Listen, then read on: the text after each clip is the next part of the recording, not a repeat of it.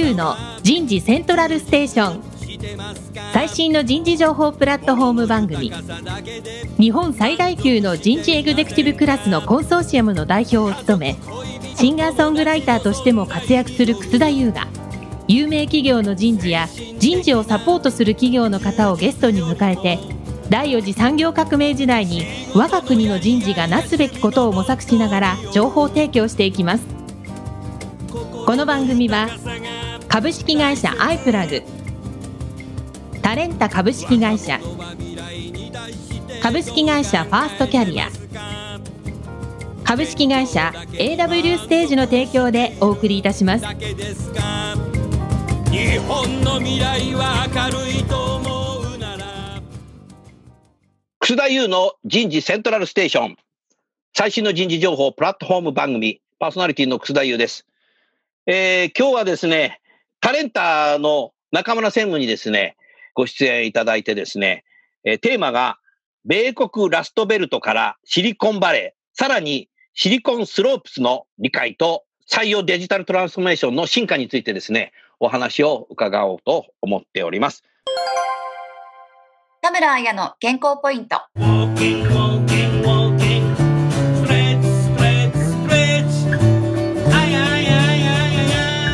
喉が渇いていなくても水分摂取を心がけましょう。年齢を重ねるとともに喉の渇きが感じにくくなると言われています。体は水分を欲しているのに、喉が渇いていないから長時間水分を取らないといったこともあるのではないでしょうか。喉が渇いた状態は体内の水分の約 1-2% が失われている状態で、すでに脱水が始まっている証拠です。喉が渇く前にこまめに水分を取る習慣をつけていきたいですね。喉が渇いていなくても水分摂取を心がけましょう。それでは早速ゲストの方をご紹介いたしましょう。タレンタ株式会社専務取締役兼 CFO の中村徹さんです。中村さん、どうぞよろしくお願いします。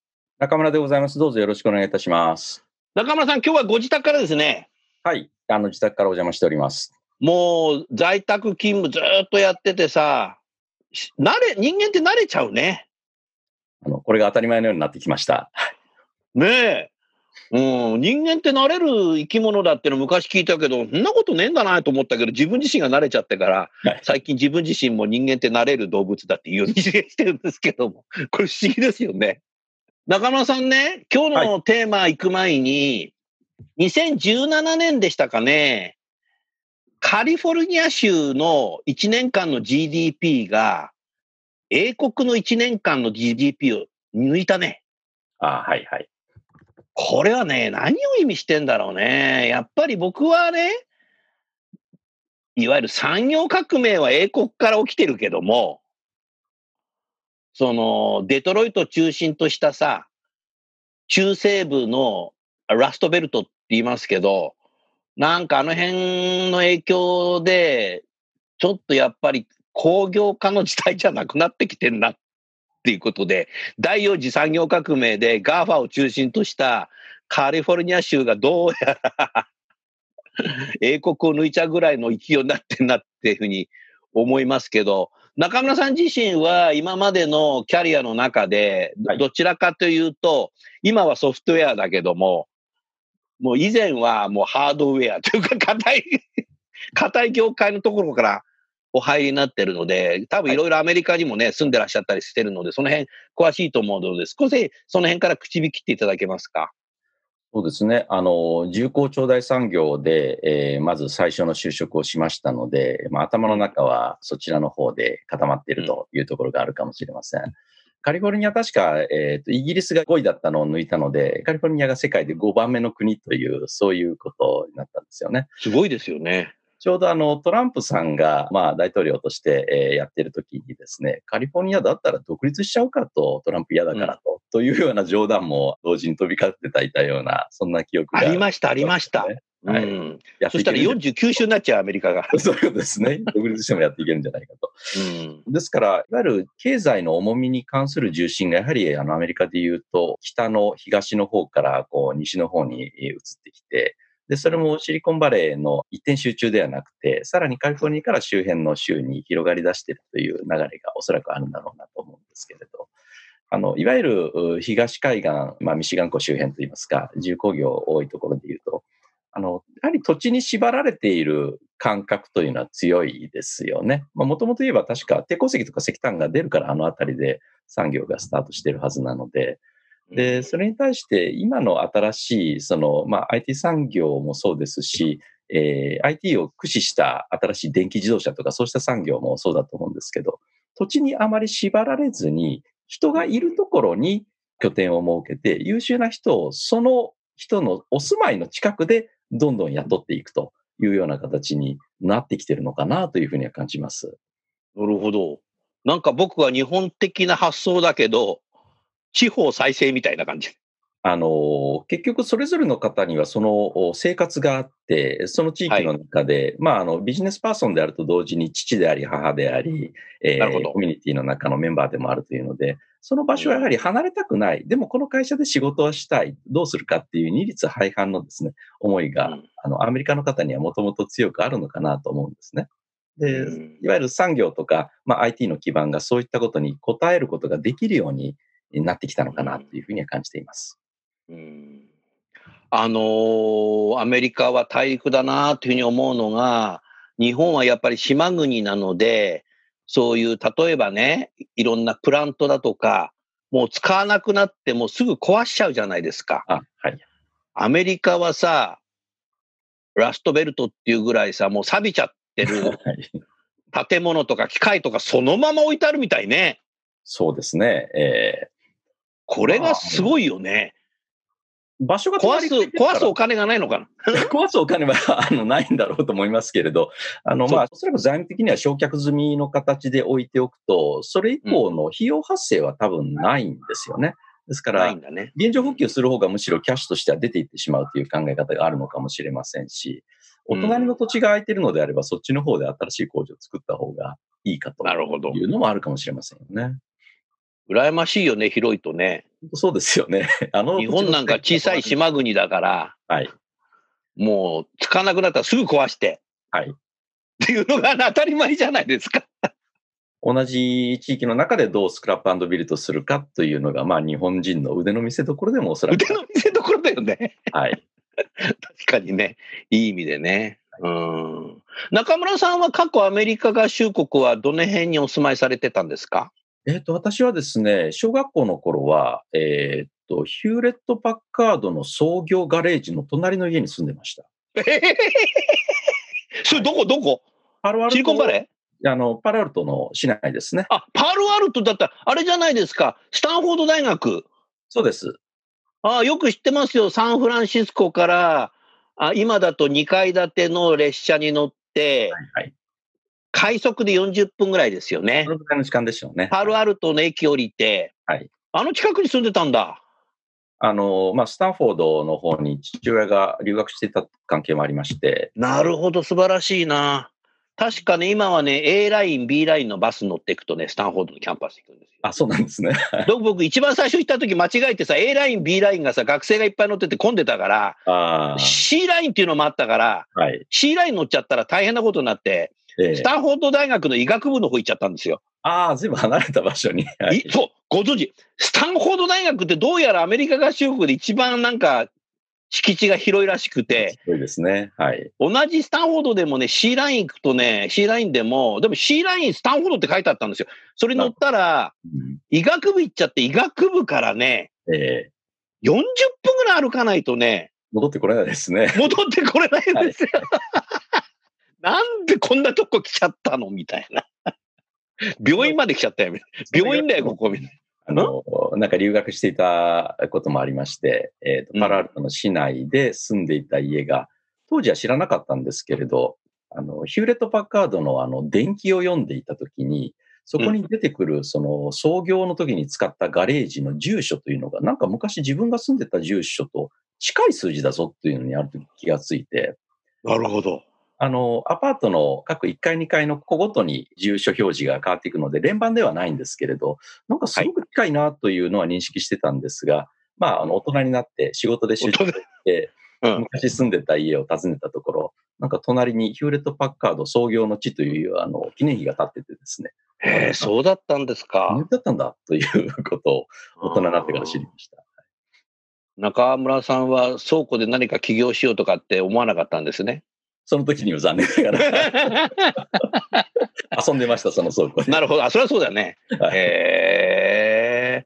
でも当時中村さんが小学校の時のパロアルトはスタンフォードはもちろんあるけど、はい、いわゆる今のようなシリコンバレーっていう名前ではなかったんじゃないの？ではないです。はい。もう畑ばっかだったんじゃないの、あの辺。そうですね。あそこら辺は結構農業地帯にもなりますので、そうですよね。地域を離れると、ですから今でもシリコンバレーでお仕事をされている方のお父様お母様は実は農家だという方も結構多いということを、これも後になってから知りました。うん、もちろん当時からヒューレット・パッカードとゼロックスですね。ゼロックスパロアルト研究所ですね。うん、はいはい。やはりIT の全ての出所ということで、中ではね、こう、一つ頭の抜けた存在だったかと思いますし、まあ、そのことで言うと、系列で言うと、まあ、いわゆるそのインテルにつながる半導体の流れの系列が、あの中でまあ、脈々とこう、川のように流れていくというところですね。そうしたところは、なるほどね。まだハードが中心。ソフトはこれからというか、その当時はまだ影も形もなかったと思います。なるほどね。今ね、私は昨年もサンフランシスコに行きましたし、一昨年も行ったんですよ。で、実は今年もね、今の時期行こうと思ってたんだけど、とんでもなくてまだロックダウン中なんで今年は行けないんですけど、サンフランシスコはね、僕は大体ね、ユニオンスクエアの周辺のホテル泊まるんですよね。で、一番よく泊まるのは、ユニオンスクエアに隣接しているウェスティン・セントフランシスっていうホテルに泊まるんですけど、そこがもういっぱいの時は、ちょっと裏の方のヒルトン・サンフランシスコに泊まるんですね。で、去年ね、びっくりしたのが、ヒルトン・サンフランシスコの表側は全くそれわからないんですけど、裏からも出れるのでホテルって、外出たんですよ。そしたら裏のね、もう街の一角がね、ホームレスがすごいの。それで日本からさ、アメリカのホームレスっていうと、なんか南米から来た人なのかなとか、黒人なのかなと思うじゃないですか。はい。とんでもない。白人ですよ。うん。白人のホームレスがすごい。はい。で、聞くところによるとね、このサンフランシスコベイエリアから、そのパロアルト、シリコンバレー、のあたりは、年収2000万円だったら住む家がないって。ああ。それは厳しいですね。厳しいよね。厳しいですね、ものすごく。うん。そういう中でね、今日のテーマでシリコンスロープスだけども、はい、今、どの辺の場所に結構このテックベンチャーって集まり出してるんですか？結局創業の時のコストの問題もあるので、スタートアップとしてはできるだけローコストで経営リスクを下げたいと思われると思うんですが、西海岸の人材を必要な時には直接呼べる、まあ、日常的にはテレカンその他で対応するとなると、ユタ州ってちょうどいい距離感の三角形にはなると思うんですね。なるほど。オレゴンあたりから見て、あとはそのベイエリアから見て、ちょうど三角のそれぞれ頂点という形になるので、まあ、たまたま今私どもが関わっているビジネスも本社がソルトレイクシティにありますが、そのようなテックリージョンができつつあるというふうに聞いております。ユタ州っていうと、冬季オリンピックでね、有名。あ、そうでしたね。あ、そうでしたね。日本で初めて行われたような場所で、はい、ソルトレイクですよね。だから、はい、カリフォルニア州があって、一つ奥にネバダ州があって。はい、そうです。その一つ奥ですよね。そうなりますね。はい。時差が1時間違うのかな、確か。そうです。で、車で行くと、昔子供の頃旅行したことがあるんですけど、やっぱり。すごいな、車で旅行したんだ。1日半ぐらいかけていく感じの距離感。途中で一泊キャンプ場でやってから、なんか次の日に大学に到達したような。アムトラックもだって、サンフランシスコからだと、ソルトレイク通って、ずーっとシカゴの方まで。あ、そういうことですね。うん、ね。だから、のんびり行くんだったら、アムトラック乗っていけば、電車乗っていけば行けるじゃん。それはなんか、贅沢な旅ですね、非常に。贅沢な旅か。それは僕がしたいだけだ。時間の使い方が最も贅沢な旅かもしれない、ね。あ、そうだね。時計止めて旅したいね、そういうの。はい。そうですね。なるほど。ソルトレイクね。はい。ソルトレイクは、そうか、もう全然カリフォルニアと違って家賃もだいぶリーズナブルなんだろうね。カリフォルニアの2000年から2010年代にちょっと驚いたのは、あれだけ土地があるところなのになぜか木造の3階建てアパートを次々と建ててるという状況があって、やっぱりその人が集まってきて、今までのような平屋が建てられなくなってるのかなということをちょっと感じていました。木造の3階建てっていうと、はい、サンフランシスコの街の坂のとこにあるような感じの家ですよね。そうですね。ちょっとケーブルカーで撮る、ね、はいはい、家と家をべったりくっつけちゃって建ててる。そうですね。ああいうのまあ本当はパルアルトはそういうとこじゃなかったんだよね。もともとはゆったりした土地の中でせいぜい2階建てぐらいの安定した作りが多かったんですけれど、急になんか不安定な高さのアパートメントが、まあパルアルトとサンノゼの間のいろんな都市の。あ、サンノゼ。うん。高速道路の出口の近くとかにどんどん出来出したので、なんかこう不自然な感じだなというのはちょっと感じていました。その頃からもいわゆる出張旅費の設定において、ニューヨークよりも高い日当が出るようになったというのがその頃ですね。シリコンバレー。そうなんだ。はいはい。要するにホテル泊まれないんで、普通のね。あとね、はい、家賃も高いのともう一つね、サンフランシスコもロサンゼルスもそうだけど、夕方4時5時ってめちゃくちゃ渋滞するんだよね。ああ、交通渋滞はありますね、本当に。ああ、今シリコンバレーものすごい渋滞するからね。はい、はい。ロサンゼルスなんか5車線ぐらいがあるけどさ、ロスからアナハイムに行く道なんか5車線あるけど、はい。両方で10車線あるんだけど、全部下りはめちゃくちゃ夕方、はい、大渋滞してもんね。西海岸の場合。どんだけ車社会なんだ、ここは、みたいな。西海岸の場合、例えば金融街などを中心に朝の6時、7時ぐらいからニューヨークの時間帯に合わせて仕事を始める人が多いので、朝はすごく早いですよね、あの方々。それね、そういうことなのか、時差があるからか。ですから、それに合わせて株式市場とかも開いたり、銀行も仕事し始めたりするので、朝は結構5時ぐらいから、まだ暗いうちから高速道路の渋滞のニュースが流れていて、で、そうするともう4時ぐらいには7時間、8時間働いたことになるので、そこから帰り出すので、夕方混みますね。うん、今中村さんに初めて分かった。僕はだからね、サンフランシスコのユニオンスケアの周辺のホテルに泊まって、はい、もう年寄りなんで早起きなんで5時ぐらい目覚めちゃって、はい、今のさ、サンフランシスコのベイエリアのあたりって交差点がさ、全部スターバックスになってんじゃない？はいはい。はい。スターバックス行くとさ、すげえ長蛇の列なんですよ。朝からですね。はい。それでね、散歩行くとね、金融街の方散歩行くとね、みんな銀行に入ってくんだよね。ああ、なるほど。5時半とか6時なんですよ。何こんな早くからみんな会社行ってんのとか、朝方勤務なのかなと思ったけど、そうか。ニューヨークはもう朝9時なんだ。はい。もう仕事始めてるケースが多いですよね。あ、だから金融街は朝早いんだ。はい。だからもう3時とか4時に帰っちゃうんだ。じゃないかなと。だから渋滞するんだ。はい。今初めて分かったよ。中村さんもっと早く教えてよ、それ。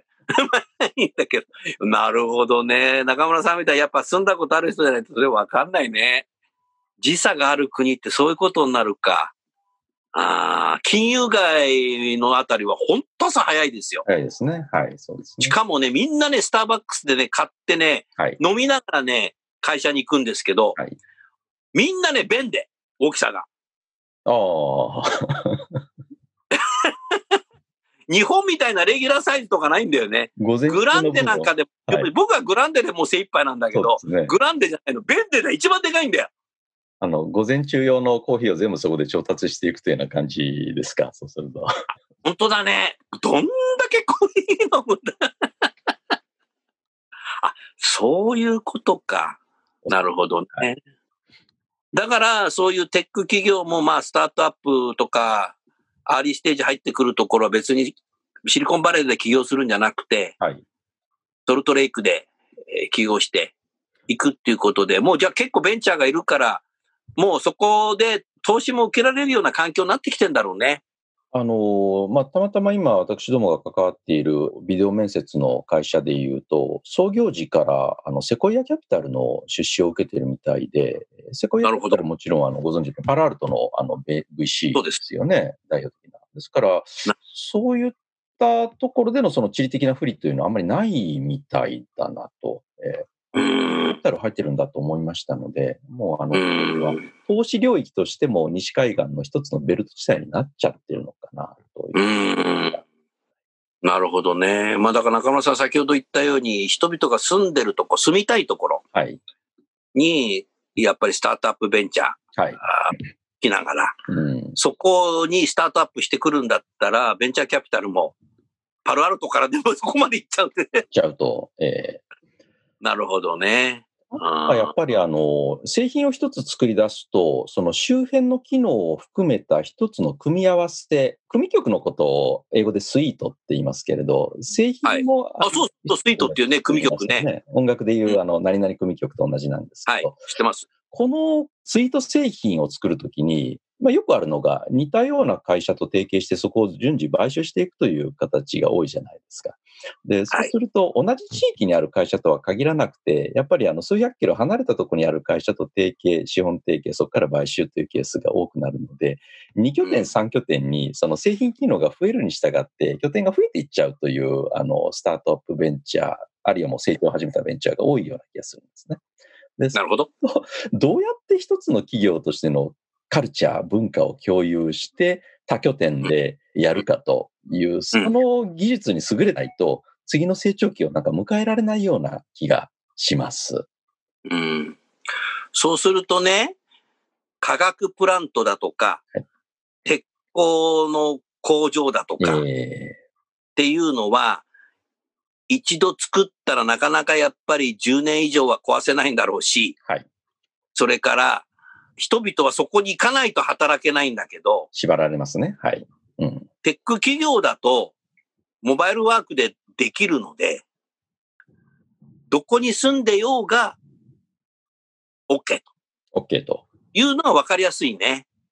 要件としては、その会社のカルチャーに同調することが、共感することができて、コラボレーションができれば、住まいそのものは、あんまりその制限要素ではなくなって、できているのかなとは思いますね。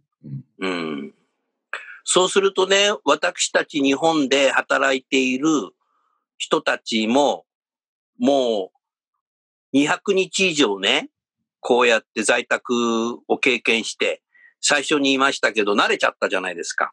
もう200日になりましたかね。驚きですね。そうなってくるとね、もうこういう働き方を望む社員も増えてくるし、経営もうオフィス半分返しちゃおうかなっていうのを最近よく新聞で目にするので、そうすると、やっぱりホワイトカラーでパソコンを使いながら仕事をするような職種が今増えてるので、そういう人たちは別に沖縄に住んでても大手町の仕事できるよねみたいな。時差ないし。時差はないです。そういうふうになってくると、テック企業の働き方をやっぱ私たちは学んでいかないと、取り残されちゃうね。ある意味、一人で沖縄のサテライトにいて、東京大手町の人たちと、例えばズームとかいろいろなコラボレーションツールを使って、あたかも隣の部屋にいるかのごとく、会話ができるとか共感できるとか、そうした精神的なタフネスは別の意味で要求されるのかもしれないんですけれど、そこを乗り切れる人にとっては場所の制約がなくなるので、ものすごく可能性が広がっている社会になりつつあるのかもしれませんね。なるほどね。そうなると私たちは、日本はやっぱ重厚長大の100年、150年歴史がある会社がものすごくたくさんあるけども、そういう企業も、これからやっぱり 5G、それからもうね、その後は 6G も出てくるだろうし、デジタルトランスフォーメーションって考えてたときに、そういう重厚長大の企業も AI とどう組み込んで事業をやるかってなったら、そういう人材を採用しなきゃいけないから、そういう人材は、毎日会社に来たくない人たちが多分多いだろうから、そろそろ日本の企業もそういう働き方っていうのをやっぱ受け入れないとダメだなっていうふうに思いましたけど、いかがですか？そこは喫緊の課題ではないかと思いますね。ある意味このコロナ禍で思い切り背中を押されているっていうところはあるんですが、これってもう不可逆、元に戻れない変化のような気がするので、どれだけ早く覚悟を決めて一歩先に進むかというところがもう勝負になってくるのかなというふうに思います。一昨年ね、サンフランシスコに行った時に最終日がね、結構時間空いちゃったので、ユニオンスクエアの目の前から2階建てのロンドンバスのなんかツアーがあったんですよ。はい。それで聞いたらまあそんな高くないなと思って乗ったんですよ。で、2階は天井がない。あ、はいはい。うん。バスなんですけども。ですね。はい。うん。乗って気がついたんだけど3時間半のツアーだったって、こんな長いのそれでさ、しかも面白いのが、うん、まあ3時間半付き合いましたけど、はいはい。アナウンスがね、黒人で、ラップでやるんですよ、ラップで。ああ、なるほど。飽きさせないんですね。なるほど。うん、はとバスにはありえない。ないですね。それでね、スタートしてね、しばらくしたらね、はい、ベイエリア、サンフランシスコのベイエリアである一番ね、高いビルは、うん、セールスフォース.com だって言うんですよ。ああ、そうですね。今そうですね。そうするとね、オーディエンスがね、はい、うわーってこと盛り上がるんですよ。うん。オーディエンスってこれサンフランシスコの人じゃねえだろう。世界中から来てる人なんだけど、セールスフォースっていう名前を知ってるんだなっていう。これが一つと。はい、で、面白いな。それをラップやるんですよね。はい、で、次にね、2番目にでかいビルって言うとみんなね、シーンってなるんですよ。マイクロソフトだって言うと、わーってなるんですけど、マイクロソフトは2番目に。で、3番目はって言ったらまたシーンってみんななるんですけど、知らねえとかって言い出したら、うーとか言い出したら、3番目は。だからなんて言うと、MC をね、するね、はい、ラップの黒人の人もね、セールスフォース.comが一番ビルが高いっていうことしてて、2番目がマイクロソフトがでかいってことですけどさ、めちゃくちゃ面白いなっていうふうに思いましたね。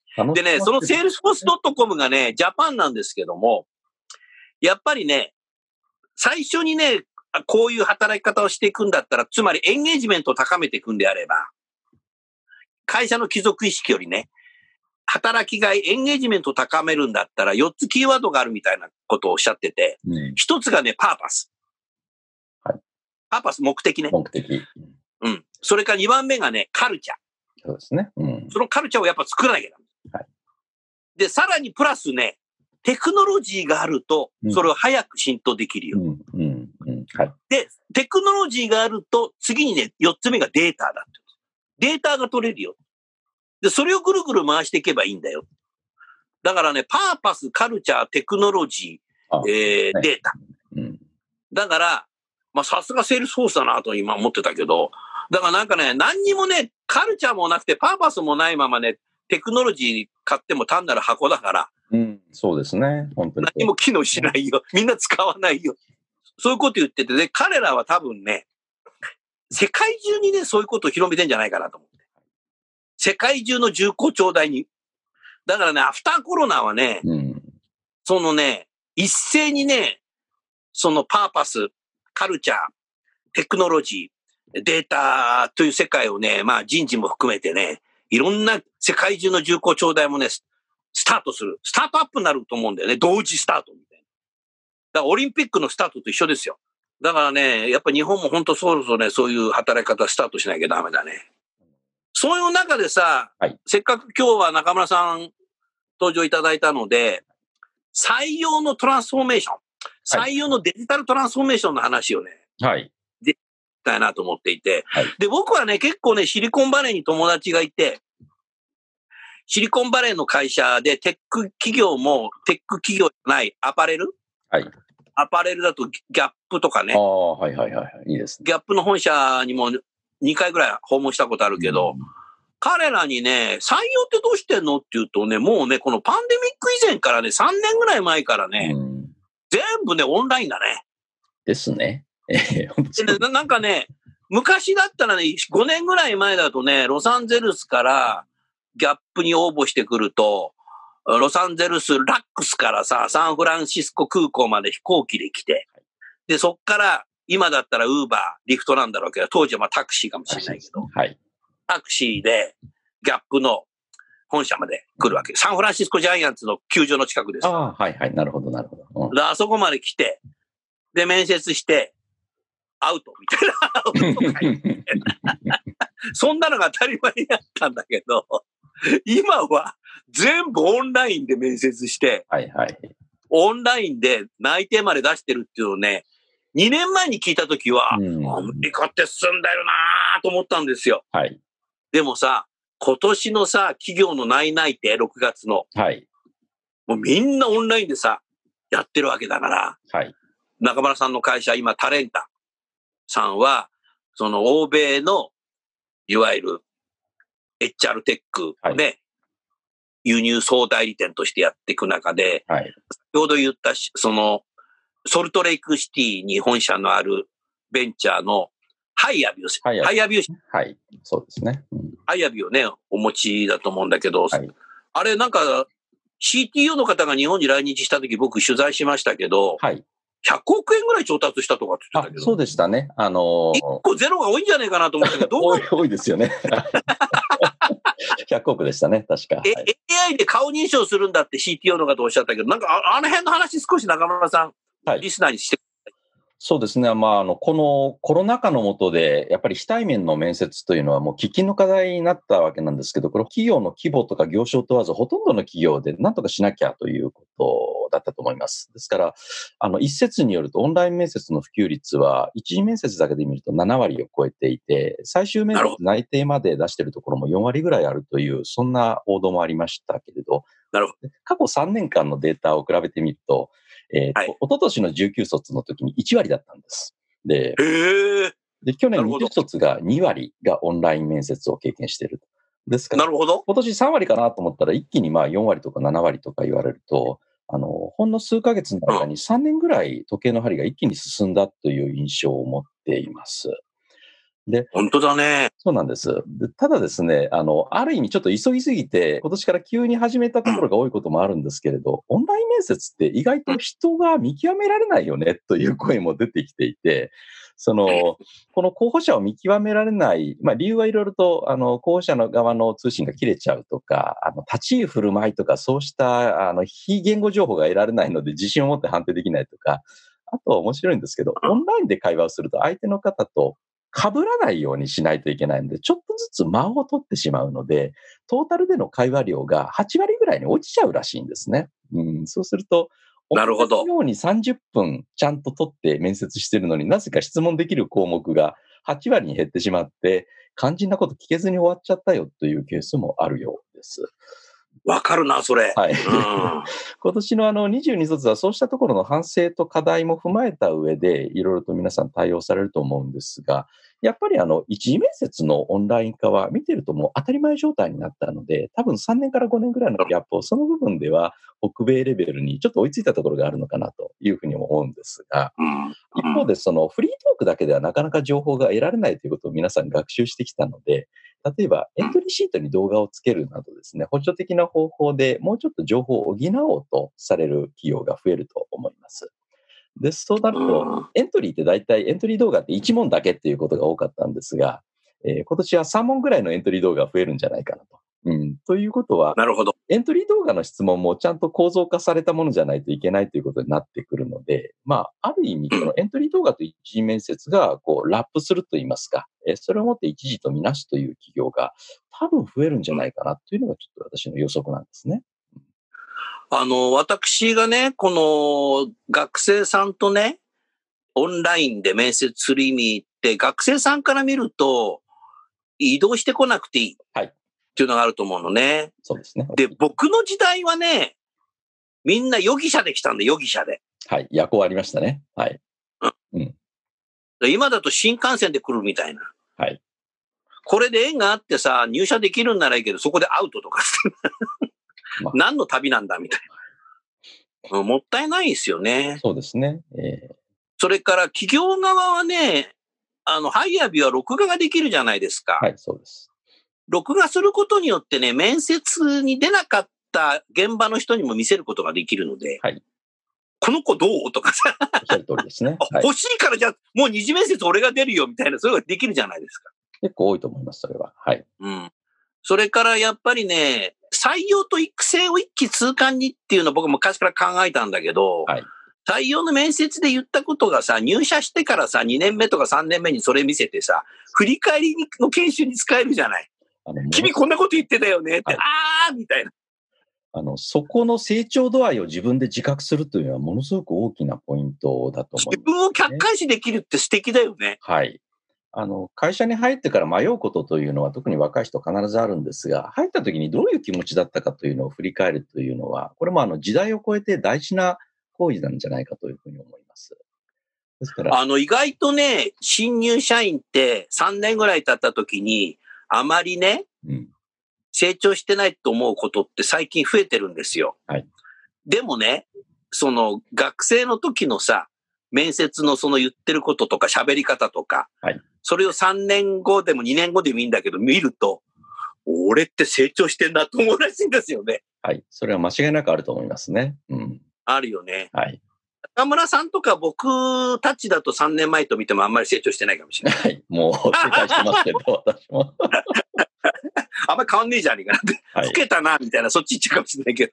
うん、20代前半はさ、ものすごくね、成長してるんですよ。でも本人気づいてないんだよ。はいはい、それをやっぱ映像を見せるだけでもさ、この会社で鍛えられたんだなっていうふうに思わせるのはね、今の時代だからこそ僕これ重要だと思ってる。非常に重要ですね。はい。それが鍛えるんでいきますからね。うん。だから別の意味でリテンションにもなるんだよ。なります。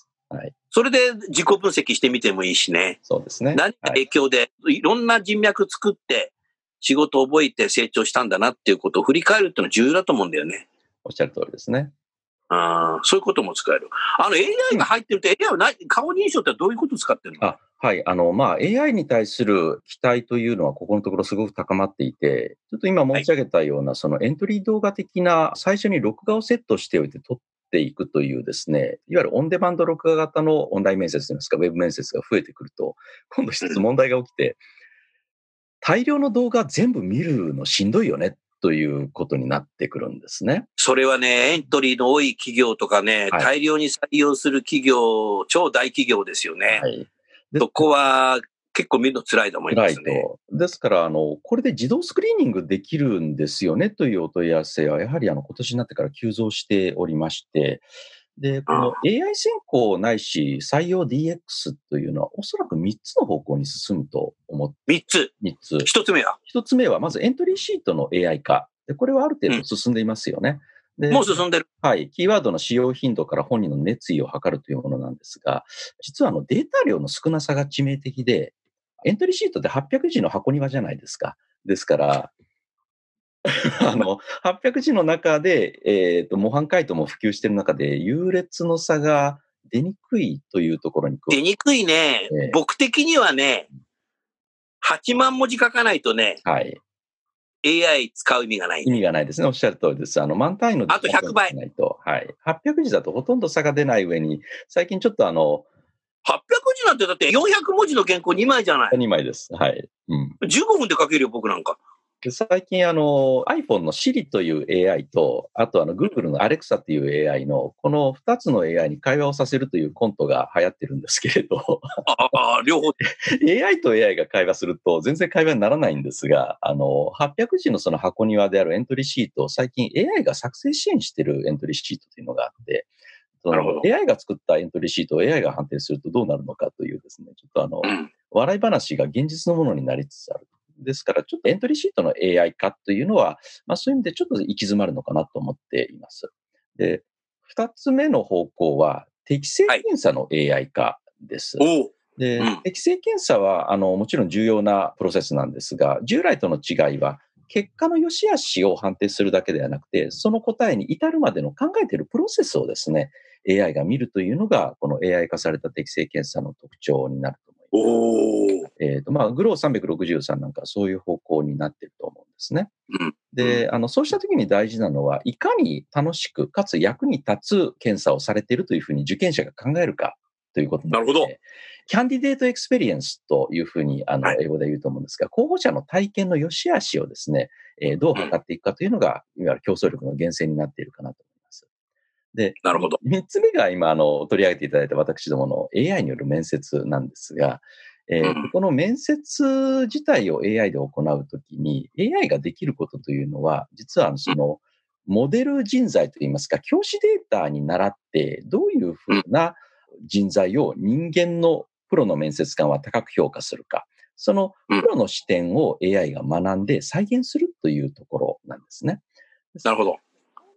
という形で人の顔の良し悪しとかあるいは誰と誰が似てるかというのを見ているわけではなくこの顔の筋肉の顔の筋肉って41種類あるそうなんですがそうなんだ、はい、41種類の顔の筋肉の動きのパターンと話している言葉の選び方にどういう特徴があるのかという特徴点定義をしているんですね。でこのような顔の表情でこういう内容をこういう声のトーンでこういう単語を使って喋る傾向のある人をプロの面接官は高く評価する傾向があるあるいは低く評価する傾向があるというその一人一人の喋り方喋ってる内容のパターンに対して人間の面接官はこれをどういうふうに評価するかというところの統計的な関連付けをやっているんです。なるほど、はい、顔のそれはだからやっぱり100億投資しないとできないね、やっぱり。かなりやはり高度な、HR テックだったり DX、そうした要素技術は入ってるかなと思いますね。いや、面白いね。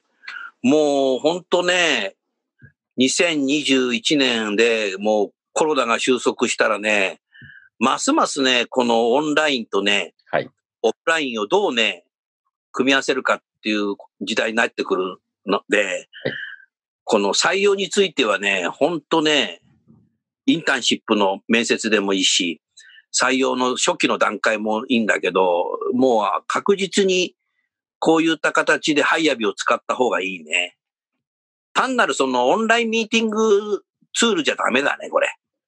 そことのやはり冷静な比較というのは大事かなと思っているんですが、済ませられるケースはないわけではない。でただ最近のお問い合わせの、あるいは実際に受注させていただいたケースでいうと、まず海外から人材を採用する可能性のあるケース。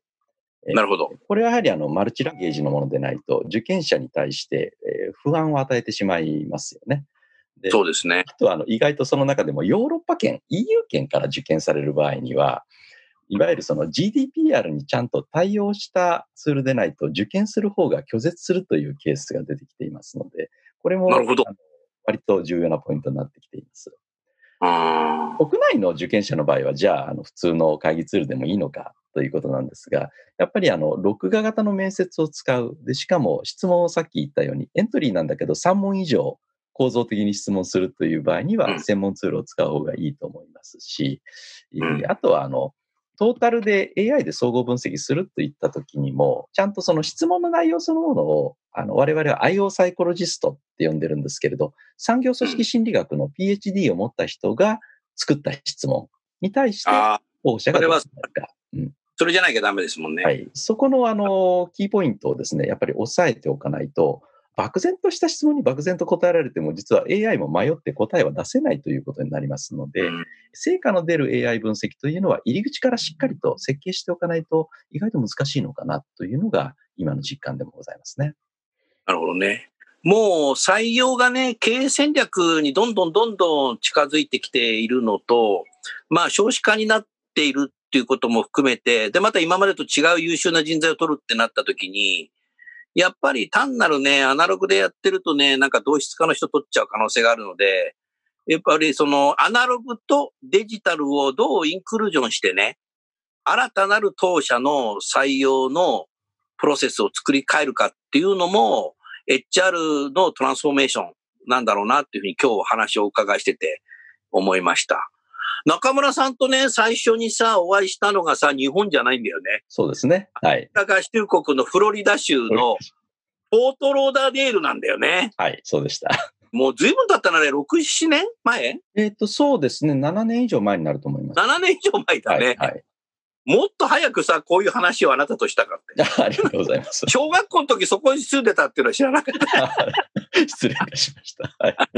いや、でもさ、僕はさ、フォートローダーデール行った時にさ、エリック・クラプトンが住んでた家もね、はい、タクシーで見に行ったしさ、あとね、意外とニッチだったんだけど、ギターセンターって言って、本店はね、ロサンゼルスにあるのね。はいはい。ロサンゼルスのほら、映画の街なんだっけ、ハリウッド。ハリウッド。うん、ハリウッドにあるんですけども、はい、そこも本店でも買いに行ったことあるんですけど、うん、フォートローダーデールにもね、田舎町なんだけど、ギターセンターがあったんで、はい、行ったんですよ、タクシーで。はいはい。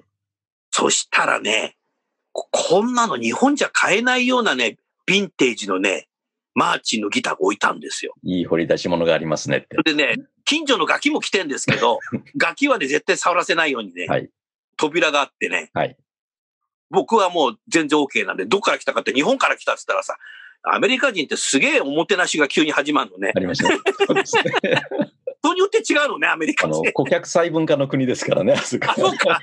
日本の百貨店だとさ、どんな人が行ってもさ、はい、おもてなし入るけどさ、アメリカはさ、ガキはほったらかしだけどさ、僕なんかもうなんか年取ってるからさ、どっから来たって、日本から来たって、急になんか態度変わっちゃってさ、ドアなんかもう自動ドアみたいに開けてくれてさ、中入ってさ、どれが見たいんだとかって、あの一番値段高いやつとかって言ったら、もう下ろしてくれてさ、聞かしてくれてさ、買っちゃったんだよね。で、フォートローダデールってやっぱりさ、白人の引退したような人とか、なんか別荘地なんだね、あそこ。そうですね、高級別荘地ですね。はい。それでエリック・クラプトンとかね、ミュージシャンの別荘地もあるから、はい、そういう人たちがね、やっぱりね、売るんですよ。はいはい。売るとね、フォートローダデールの街にはね、ギターセンターしかないから、はい。そこしか売れない。溜まっていくわけですね、いいものが。フォートローダデールのさ、海はさ、もう水平線がさ、180度見えるじゃないですか。そうですね、地球丸い、ね。ビーチもまっすぐで。はい。もうね、それでね、もう海がね、真っ青でブルーオーシャンなんだけど、はい、楽器を買うのもね、ブルーオーシャンだったね、あそこは。決まりましたね、一言。決まりました。そういうことでね、早くさ、エスタが切れないうちにね、次のアメリカ行きたいね。ああ、本当ですね。うん。大変な国だけど、はい、やっぱり僕アメリカ好きなんだよね。面白いですよね。うん、いや、面白いよね。うん、でもな、最近知ったんだけど、最後にね、フロリダ州って、はい、昔はスペイン領だったんだってね、あそこ。そうらしいですね。私も最近聞いたんですが。はい、カリフォルニア州がね、もともとメキシコの領地で、アメリカ・メキシコ戦争で負けたっていうんで、はい、アメリカが取っちゃったみたいで、だから、うん、ロス・エンジェルスとか、はい、サン・フランシスコとかって、はい、いかにもこれスペイン風じゃねえかよ、名前が、みたいな。エルカミノとかですね。僕、友達にルイジアナ出身のやつがいたんだけど、うん、ルイジアナ出身のやつがね、あそこはもともとフランス領だ。本当かよと思ったんで、よく考えたら、ルイとかって言ってるからそうなんだなと思って。名前がで、フロリダがまさかね、スペイン領だと思わなかったですよね。まあ、あんな半島なんか何使うか分からなかったんだろうね、最初。ああ、なんか沼地みたいな感じですもんね、ほとんどが。うん、確かにね。うん、でも、避暑地としては最高だよね。はい、中村さん、僕はね、フォートローダーデールでね、ワーケーションしたくなったよ。いいですね。これからそういう人が増えるんじゃないかね。可能性として全く非現実的ではないと思いますよね。先ほどおっしゃったカルチャーですよね。その、自分自身が発信して、その会社の、まあ、他の地域にいる同僚などとちゃんとコラボできるカルチャーさえあれば、場所は多分問われないんだろうな、というふうに思います。だって採用担当者がさ、オンラインで面接するんだったら、別に日本に住んでなくて、フロリダ州に住んでいて、一次面接とか二次面接とか最終面接もオンラインでやるんだったら、アイアブ使ってさ、東大の学生だろうが、東北大学の学生だろうがさ、面接できちゃうわけじゃない。今年はちょっとそれのリハーサルっぽいところがありましたよね。これリハーサルだったね。本番は来年以降なんだね、これ。実際に会社側の面接官の7割は今年在宅されていたようですので、そうだね、本当にこれ、どこでやっても同じだなという感じは、やってみて感じました。本当ね、だからね、日本はね、今年が HR テクノロジーのインターンシップで、はい、本番は来年と、はい、そうですね、いうことで、中村さんまた、来年も盛り上げたいなと思います。はい、楠田優の Human Resource Music。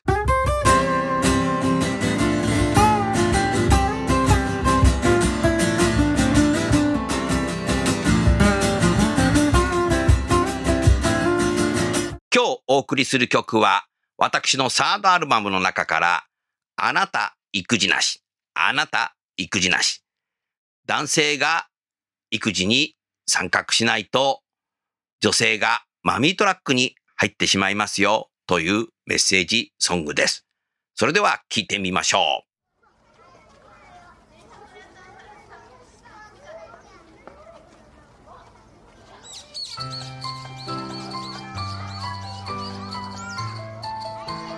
ゆかちゃん、お母さんが迎えに来たよ。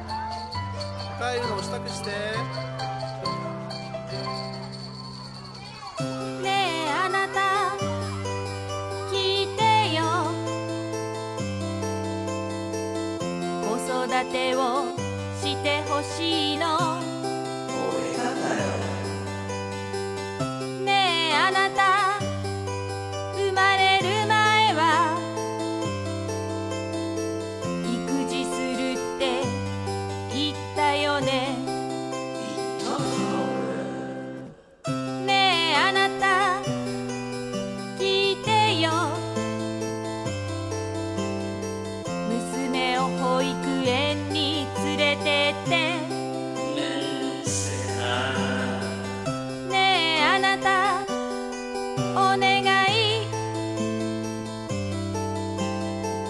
私管理職になりたいの。わかったよ。ああ、育児は会社の仕事よりも大変なの。ああ、子供が泣くよりも。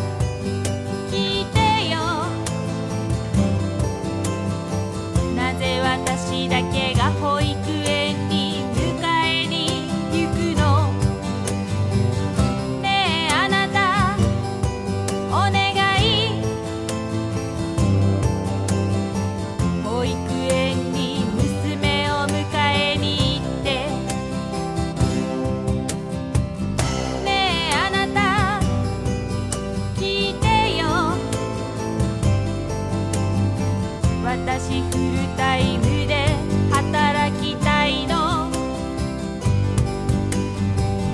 ねえあなたお願い、育児休業しばらく取って。ああ、育児は会社の仕事よりも大変なの。ああ、子供が泣くよりも。ああ、私が泣きたい。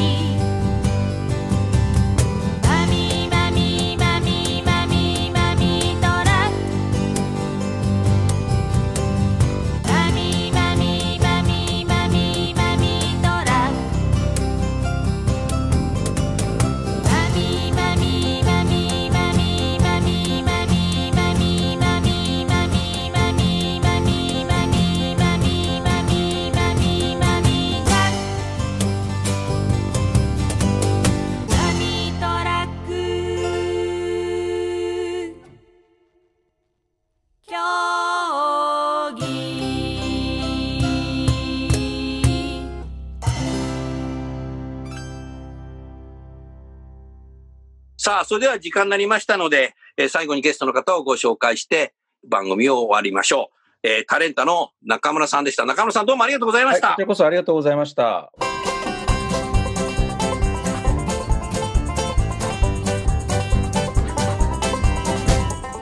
の番組はいかがでしたか？楠田優のサードアルバムの中から、輝け飛び出せグローバル人材とともにお別れです。この番組は、企業から学生に直接オファーを送ることができる新卒向けダイレクトリクルーティングサービスを提供する株式会社アイプラグ、ワークハッピーな世の中を作るをミッションとし、世界の HR テクノロジーを日本市場に展開するタレンタ株式会社、若きリーダーたちの可能性を引き出し、企業と社会の成長に還元する株式会社ファーストキャリア、職場でできるストレッチと質の高いウォーキングを提供する健康経営サポート企業の株式会社 AW ステージの提供でお送りいたしました。それでは次回もお楽しみに。